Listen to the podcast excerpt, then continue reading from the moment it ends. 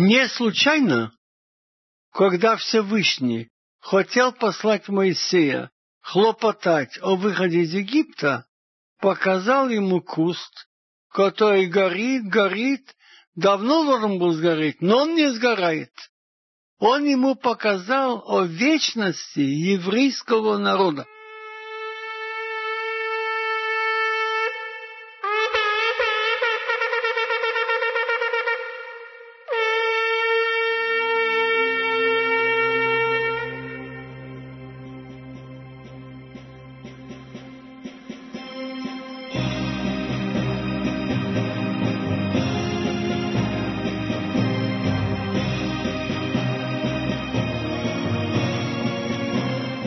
Вашему вниманию предлагается беседа Рава Ицака Зильбера о вечности еврейского народа.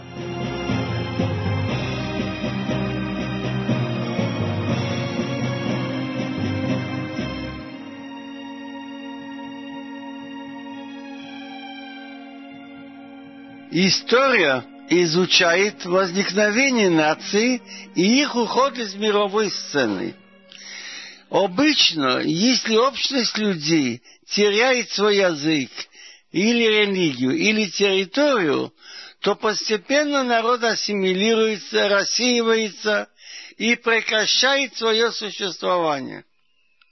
Интересно, что около двух тысяч лет евреи не имели ни общего языка, иды, штатские и другие, ни свою территорию, но имели общую религию. А еврейский народ существует и сейчас, а другие народы муавитяне, аммонитяне, филистимляне, хананитяне, эморитяне, древние египтяне, амаликитяне, доминитяне, медяне, вавилоняне, персы, греки, римляне и другие давно исчезли. Надо искать только в музеях. Ее дети придерживаются не те религии, которым служили их отцы, а единственный народ, который, как во время праотца Якова, верил и служил единому Богу, и так остался, это евреи. Как это и почему? Эта загадка волновала и волнует многих ученых. Пишет Вернер Келлер, что в эпоху французской революции когда люди отходили от веры и считали, что можно все явления объяснить естественно. Спорил немецкий король с французским принцем. Немецкий король спросил, дай мне одно доказательство существования Бога, которое нельзя опровергнуть. Тот ответил, ваше сиятельство, евреи. В чем секрет вечности еврейского народа? Приписывать статус инстато одним лишь гонением и чувству самосохранения недостаточно. Да и не хватило бы упорства в самосохранении на сорок веков. Надоело бы сохранять себя такой срок — Тут не одно самосохранение стоит главной причиной, а некая идея, движущая и влекущая, нечто такое мировое и глубокое, о чем, может быть, человечество еще не в силах произнести своего последнего слова. Достоевский, дневник писателя, 1877 год. Русский философ Бердяев. Я вспоминаю, что в дни моей юности, когда меня привлекало материалистическое понимание истории, когда я старался проверить его на судьбах народов, мне казалось, что величайшим препятствием для этого является историческая судьба еврейского народа. Что с точки зрения материалистической, судьба эта совершенно необъяснима нужно сказать, что со всякой материалистической точки зрения этот народ давно должен был перестать существовать. Его существование есть странное, таинственное и чудесное явление. Судьба эта не объясняется теми процессами приспособления, которыми пытаются объяснить материалистически судьбы народов. Смысл истории. Издание 1936 года. Страница 86-87. Посмотрим на судьбу еврейского народа. Из Египта они вышли в году 2448 от сотворения мира. Через год послали 12 человек посмотреть страну, обещанную им Богом. Разведчики вернулись и напустили ужас на всех. Страна хороша, плодородна, но население очень сильное, и не сумеем их победить.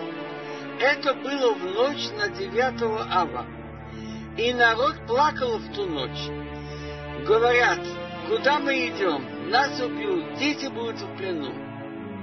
В Талмуде, трактат Танит, 29 лист, первая страница, сказано, сказал раб от имени Рабихана. Всевышний сказал, вы плакали в эту ночь напрасно, будете плакать в эту ночь, но уже не напрасно. Другими словами, если согрешите и заслужите наказание, будет приурочено наказание на этот день. Удивительно, я проверял, как это исполнилось и исполняется по сей день. Возьмем исторические факты. 9 августа 3338 года от сотворения мира После это было 889 лет после этих событий. Вавилоняне разрушили и сожгли первый Иерусалимский храм. Убили очень много людей. И остальные были угнаны в Вавилонию. Через 70 лет царь Кир захватил Вавилонию, разрешил евреям вернуться и строить храм. Они построили. 9 ава 3828 год от сотворения мира, то есть через 420 лет после возведения второго храма, опять был разрушен и сожжен, опять в эту же ночь. Историк Иосиф Лави не знал слова устного предания, что заставлю плакать в эту ночь, пишет удивительно, что второй храм сожжен в этот же день, что и первый. Прошло более полувека после разрушения второго храма. 52 года. Герой Баркорба отбил Иерусалим у римлян, продержался два с половиной года, успел отчеканить еврейские монеты.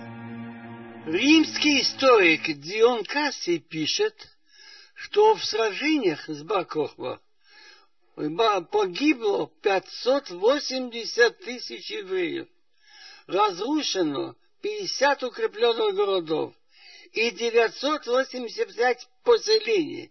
Почти вся Иудея стала пустыней. Уже два. Первый храм, второй храм, а третий из Баркохва. 9 ава, некоторое время после поражения Баркохвы, римляне распахали храмовую гору.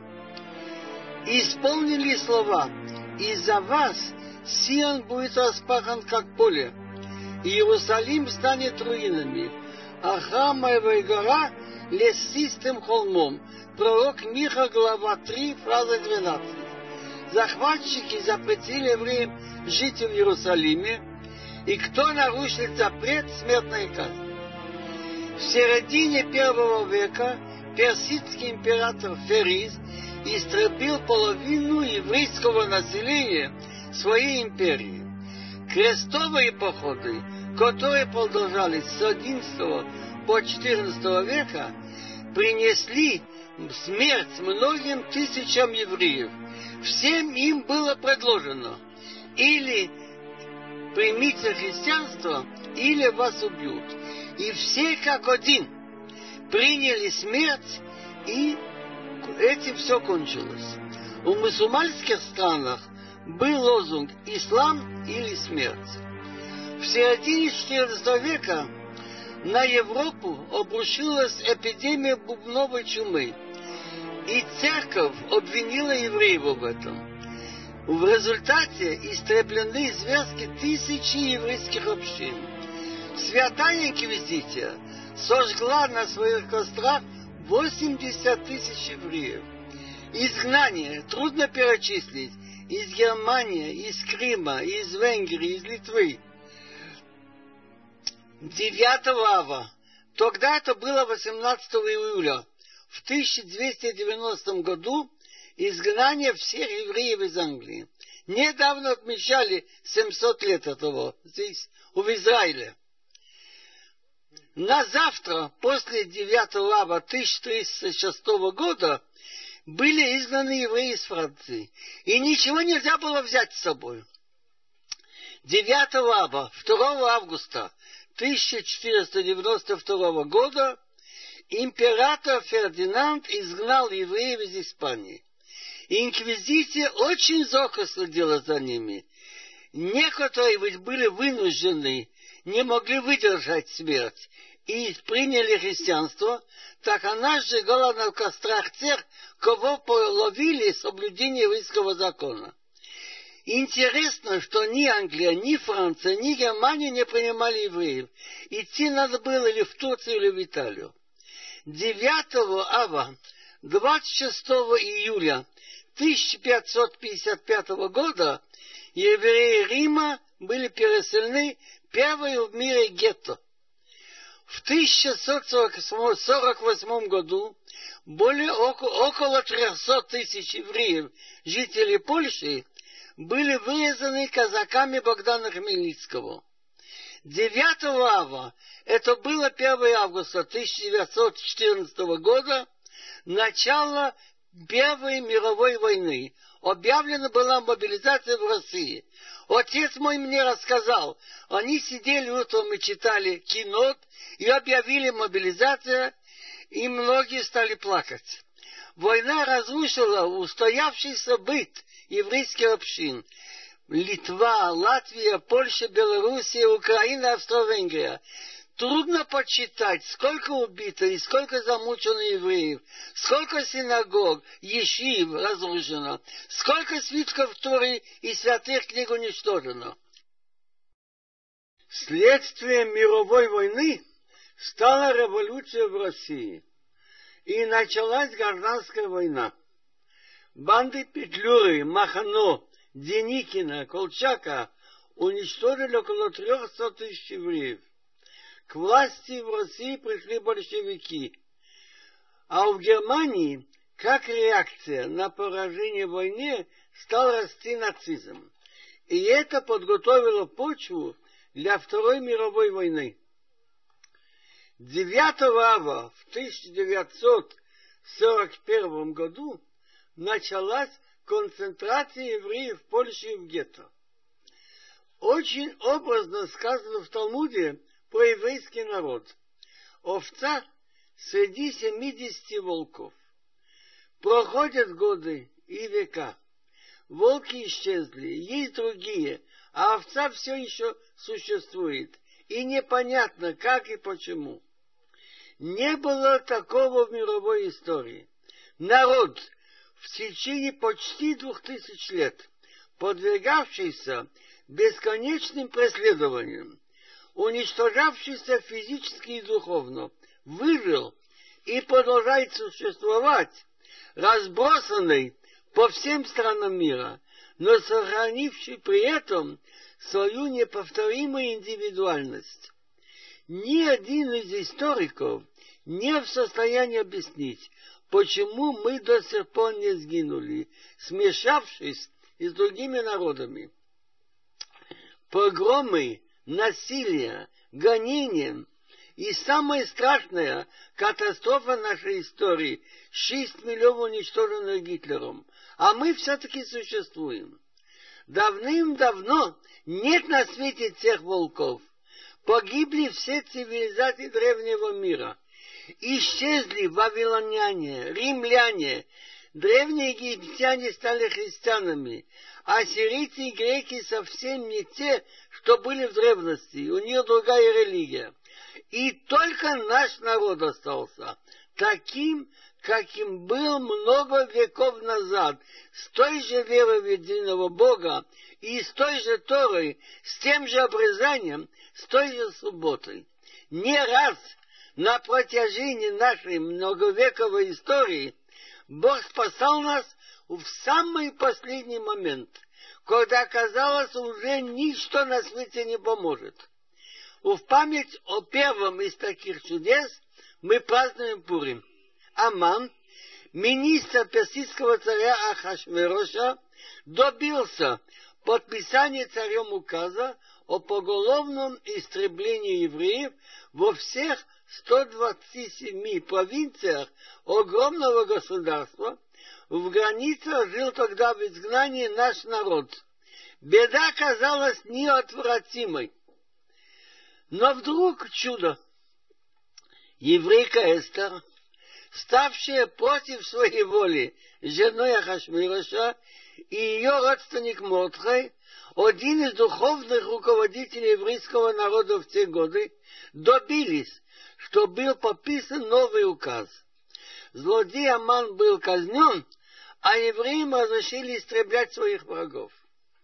В длинной цепи событий, о которых повествует это предание, каждое из звеньев, оно кажется совершенно естественным. Но совокупность этих обстоятельств, благодаря которым народ Израиля был спасен от неминуемого уничтожения, не оставляет сомнения в прямом вмешательстве Творца. Каждое звено истории Пурима не чудо, но совокупность показывает руку Бога. Это похоже на то, как если разрезать фотографию человека на кусочки, а потом их сложить. И историй, подобных этой, существует великое-великое множество. Например, одна описана в книге Шевет Иуда, написанная Раби Шлома бен Веги, жившего в 15-16 веках. Однажды испанский король созвал еврейских мудрецов и спросил их, как понимать слова псалма Давида «Иней ло янум, вло ешан шемир Исраил». Вот не дремлет и не спит страж Израиля. Раз он не дремлет, значит, он уже не спит. Они не знали, что ответить. Сказал король, а я вам объясню. Это значит, он сам не дремлет и не дает спать другим. Ту ночь я никак не мог заснуть. Сидел у окна. Я видел людей, куда-то спешат, и один несет на плече тяжелый мешок. Я тайно послал трех солдат последить. Мешок был подброшен во дворе одного еврея. Утром мешок обнаружили, и там был труп убитого человека. Жители города пришли ко мне с требованием наказать хозяина этого дома. В противном случае они угрожали сами расправиться с евреями. Когда я рассказал им правду, что я видел, они ушли все обескураженные. Виновных в убийстве я наказал. В случае избавления еврейских общин от гибели рукой Бога немало и в нашем веке. Во время Второй мировой войны у Верец Израиль что произошло? Армия Гитлера под руководством Ромеля одерживала в Северной Африке одну победу за другой и продвигалась на восток и к Израилю. Казалось, что предотвратить захват нацистами Святой Земли невозможно. 4 июля 1942 года, после того, как пало последнее укрепление, зачищавшее Александрию, гибель евреев Эрец Исраил казалась неминуемой. И вдруг невероятная вещь. Немцы сдались. В чем причина? Как всякое чудо Всевышнего, оно сверхъестественно. Немцы были утомлены боями и палящим зноем, и нашли на захваченных ими английских позициях питьевую воду и бросились утолить жажду. А англичане, чтобы проверить водопровод, пустили соленую воду. Когда немцы напились соленой водой, они полностью потеряли боеспособность и сдались англичанам. В те же годы чудесное спасение было послано евреям Литвы в Шанхае. В этом городе нашли убежище около 20 тысяч евреев. В подавляющем большинстве это были религиозные. Ешива Мир там была, изучали Талмуд 300 юношей. Зимой 1943 года Япония, захватившая китайский этот город, договорилась с гитлеровской Германией об уничтожении шанхайских евреев. Причина, как это сделать? Ввиду частых бомбардировок Шанхая разослать всем евреям приказ об эвакуации на один из островов Восточно-Китайского моря. Там якобы будут в большей безопасности. Для этой цели японцы подготовили три корабля, которые собирались потопить, объявив в конце, что произошел несчастный случай, они подавались на минах. Этот план был педантично подготовлен и совался в самый последний момент. Японский чиновник Кубота рассказал евреям, и евреи стали беспокоиться, спрашивать, всех посадили, мучили, но уже это преступление не сумели сделать. Они совали злость на руководителей общины еврейской, бросили в тюрьму, обвинив в шпионаже, но чудом они остались живы. За год до этих событий немцы напали на Россию и очень быстро продвигались в октябре 1941 года они подошли к Москве на расстояние пушечного выстрела. Если бы они взяли Москву, судьба российских евреев была бы решена. И вдруг в Подмосковье и в соседних областях ударили такие морозы, которых не бывало 80 лет доходило до минус 52 градуса. Я помню, как я чуть не замерз в дороге тогда. Немецкие солдаты, которые не привыкли к такому холоду, умирали как мухи, и в конечном же итоге он был вынужден отойти от Москвы. Между прочим, уже больше 50 лет, но подобных морозах в тех краях мне пока неизвестно. Нет, и это невозможно считать случайностью. Удивительный, непостижимый еврейский народ, говорит русский писатель Куприн. Что ему суждено испытать дальше? Сквозь десятки столетий прошел он, ни с кем не смешиваясь, брезгливо обособляясь от всех наций, тая в своем сердце вековую скорбь и вековой пламень. Пестрая, огромная жизнь Рима, Греции и Египта давным-давно сделалась достоянием музейных коллекций, стала историческим бредом, далекой сказкой, а этот таинственный народ, бывший уже патриархом во дне их младенчества, не только существует, но сохранил повсюду свой крепкий, горячий южный тип, сохранил свою веру, полную великих надежд и мелочных обрядов, сохранил священный язык своих вдохновенных божественных книг, сохранил свою мистическую азбуку, от самого начертания которой веет тысячелетней древностью. Что он перенес в дни своей юности, с кем торговал и заключал союзы, с кем воевал. Нигде не осталось следа от его загадочных врагов, от всех этих филистимлян, амаликитян, маавитян и других полумифических народов. А он, гибкий и бессмертный, все еще живет, точно выполняя чье-то сверхъестественное предопределение. Его история вся проникнута трагическим ужасом, и вся залита собственной кровью. Столетние пленения, насилие, ненависть, рабство, пытки, костры из человеческого мяса, изгнание, бесправие. Как мог он оставаться в живых? Или в самом деле у судьбы народов есть свои, непонятные нам таинственные цели? Почем знать? Может быть, какой-нибудь высшей силе было угодно, чтобы евреи, потеряв свою родину, играли роль вечной закваски в огромном мировом брожении.